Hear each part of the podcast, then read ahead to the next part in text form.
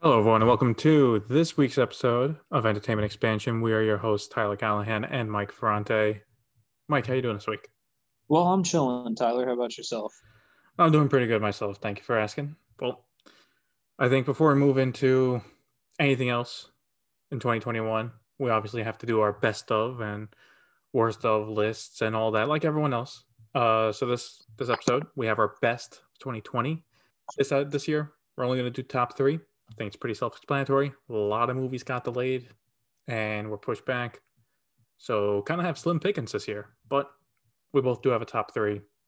Uh, like usual, we'll just go back and forth. Why we liked it, why it's on the list, why you should watch it.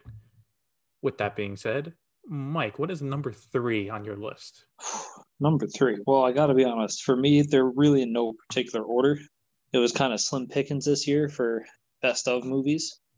I mean, these are three movies that stuck out most to me throughout a very blah year when it comes to cinema. So I'll start off with The Invisible Man. Now, I know we've talked about this, so I'm not going to be too long winded with it. But Invisible Man was just pretty much a good take or nice modern take on a classic horror movie. And this movie succeeded in every aspect. No frills, just general uncomfortability. You never know where this guy is, what's going on. Now, is it a proper horror movie or is it more of a thriller movie? Uh, and I'm saying this as someone who hasn't watched it, but I did see the trailers, you know, back when going to a theaters were a thing.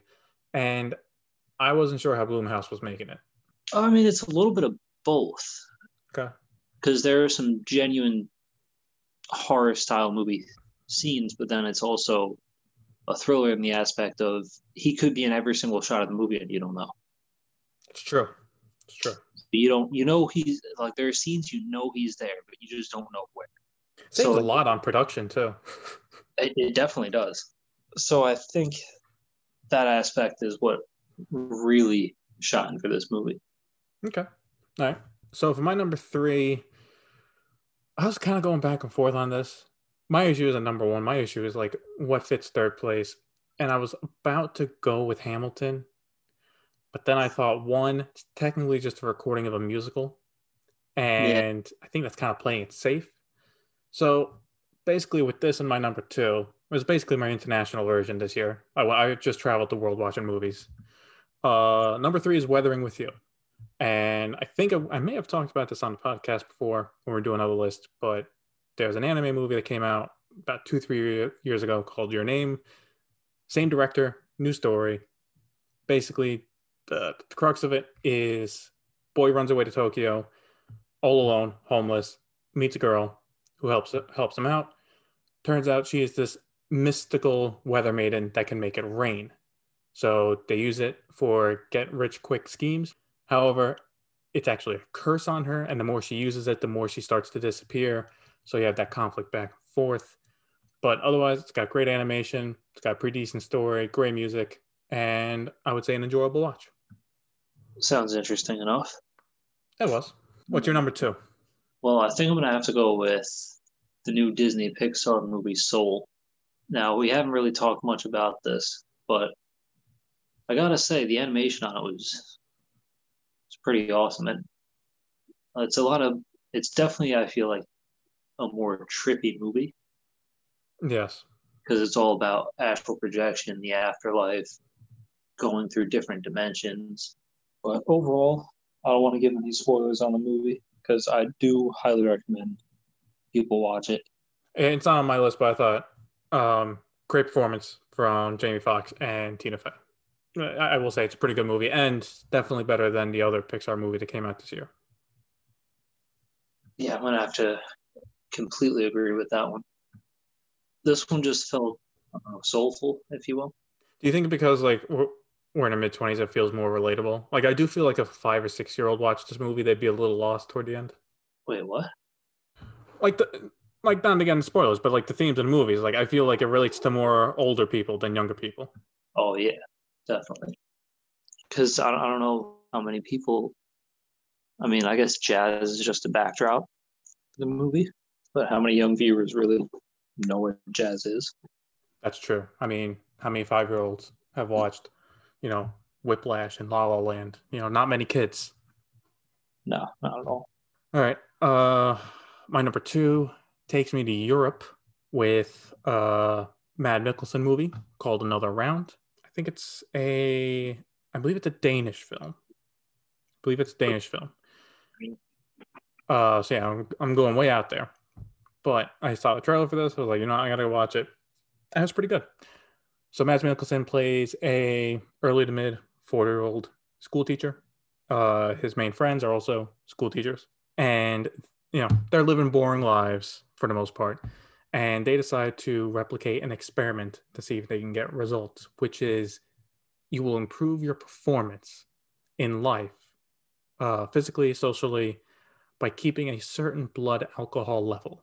So obviously, at first starts out as fun, you know, just have a couple beers in the morning throughout the day and all that, and then you know they start to try and ramp it up. And what if if it's a higher blood alcohol level? Can you even get better and better? And it goes from there. The reason why I think it's a great movie is besides some really good performances, especially Mads Mikkelsen. I felt I got a little bit of an insight to Danish culture, and along with that, it's the theme alcohol is plays a main theme in the movie, but it's not just drinking and drinking. It's why would you drink? What is the purpose for drinking? Some of them get a benefit, like Matt Nicholson, out of initially drinking and doing that, while others don't take it too well, while some of them also facing like a midlife crisis in a sort of way. So definitely worth a watch. Yes, you should you should put up with the subtitles. It's a good movie. I mean, it definitely sounds interesting. Yeah, it, it, it does. It, it's a good mix of comedy and drama. It's not just a drama all the way through. Yeah. At least for the first half, there's a lot of comedic moments. But uh, what's your uh, what's your number one movie of 2020? Well, I mean, it's got to be Trial of Chicago Seven. That movie was just awesome to watch, and you know we've talked about it before, but mm-hmm.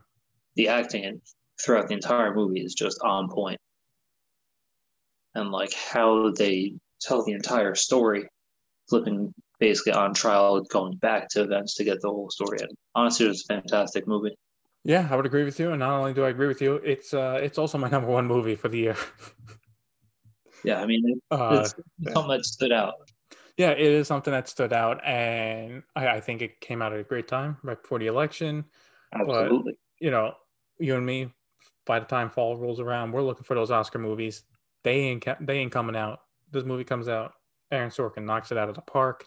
And you know, I think it surprises us both that it's number one pick for both of us, even with that terrible like last two minutes of the movie.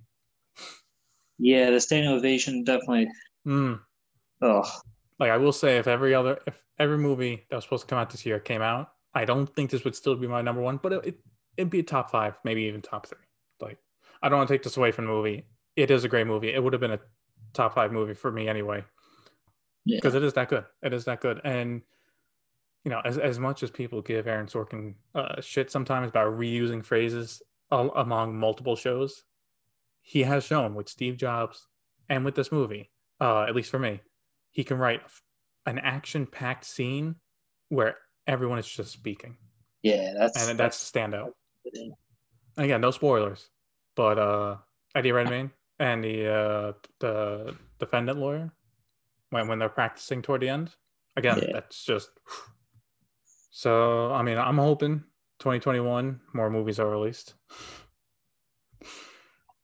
Uh, hopefully, we can do a proper top five next year. Yeah, uh, yeah, and hopefully it would be a lot tougher for us. We'll have so many good movies, we don't know what to put in there. I'm hoping we have that issue. Uh, but you know, yeah, so far, uh, I mean, you, you don't know. I mean, look, James Bond, you know, it's in October now. It can still make it, right? Yeah. Right? But I mean, the last one wasn't even that good. Yeah, but if you if you alternate, that means this one's going to be good. And this is someone who says Quantum uh, Spectre is a good movie. What, what Quantum of Spectre? Which one? The second, the second one. Yeah, that's Quantum of Solace. Quantum of Solace. See, I, I'm mixing them all up now. I still think it's a good movie. I, I'm going to disagree with you on that one, but but that's what I'm saying. If everyone like, yeah, take your opinion. Good movie, bad movie, good movie, bad movie. This is a good movie. What did you guys think were good movies? Feel free to let us know at Entertainment Expansion at outlook.com. You can check us out on Instagram, Facebook, YouTube. We did talk about a few of these movies fully in depth in our prior episode, so give that a watch. Thank you for listening.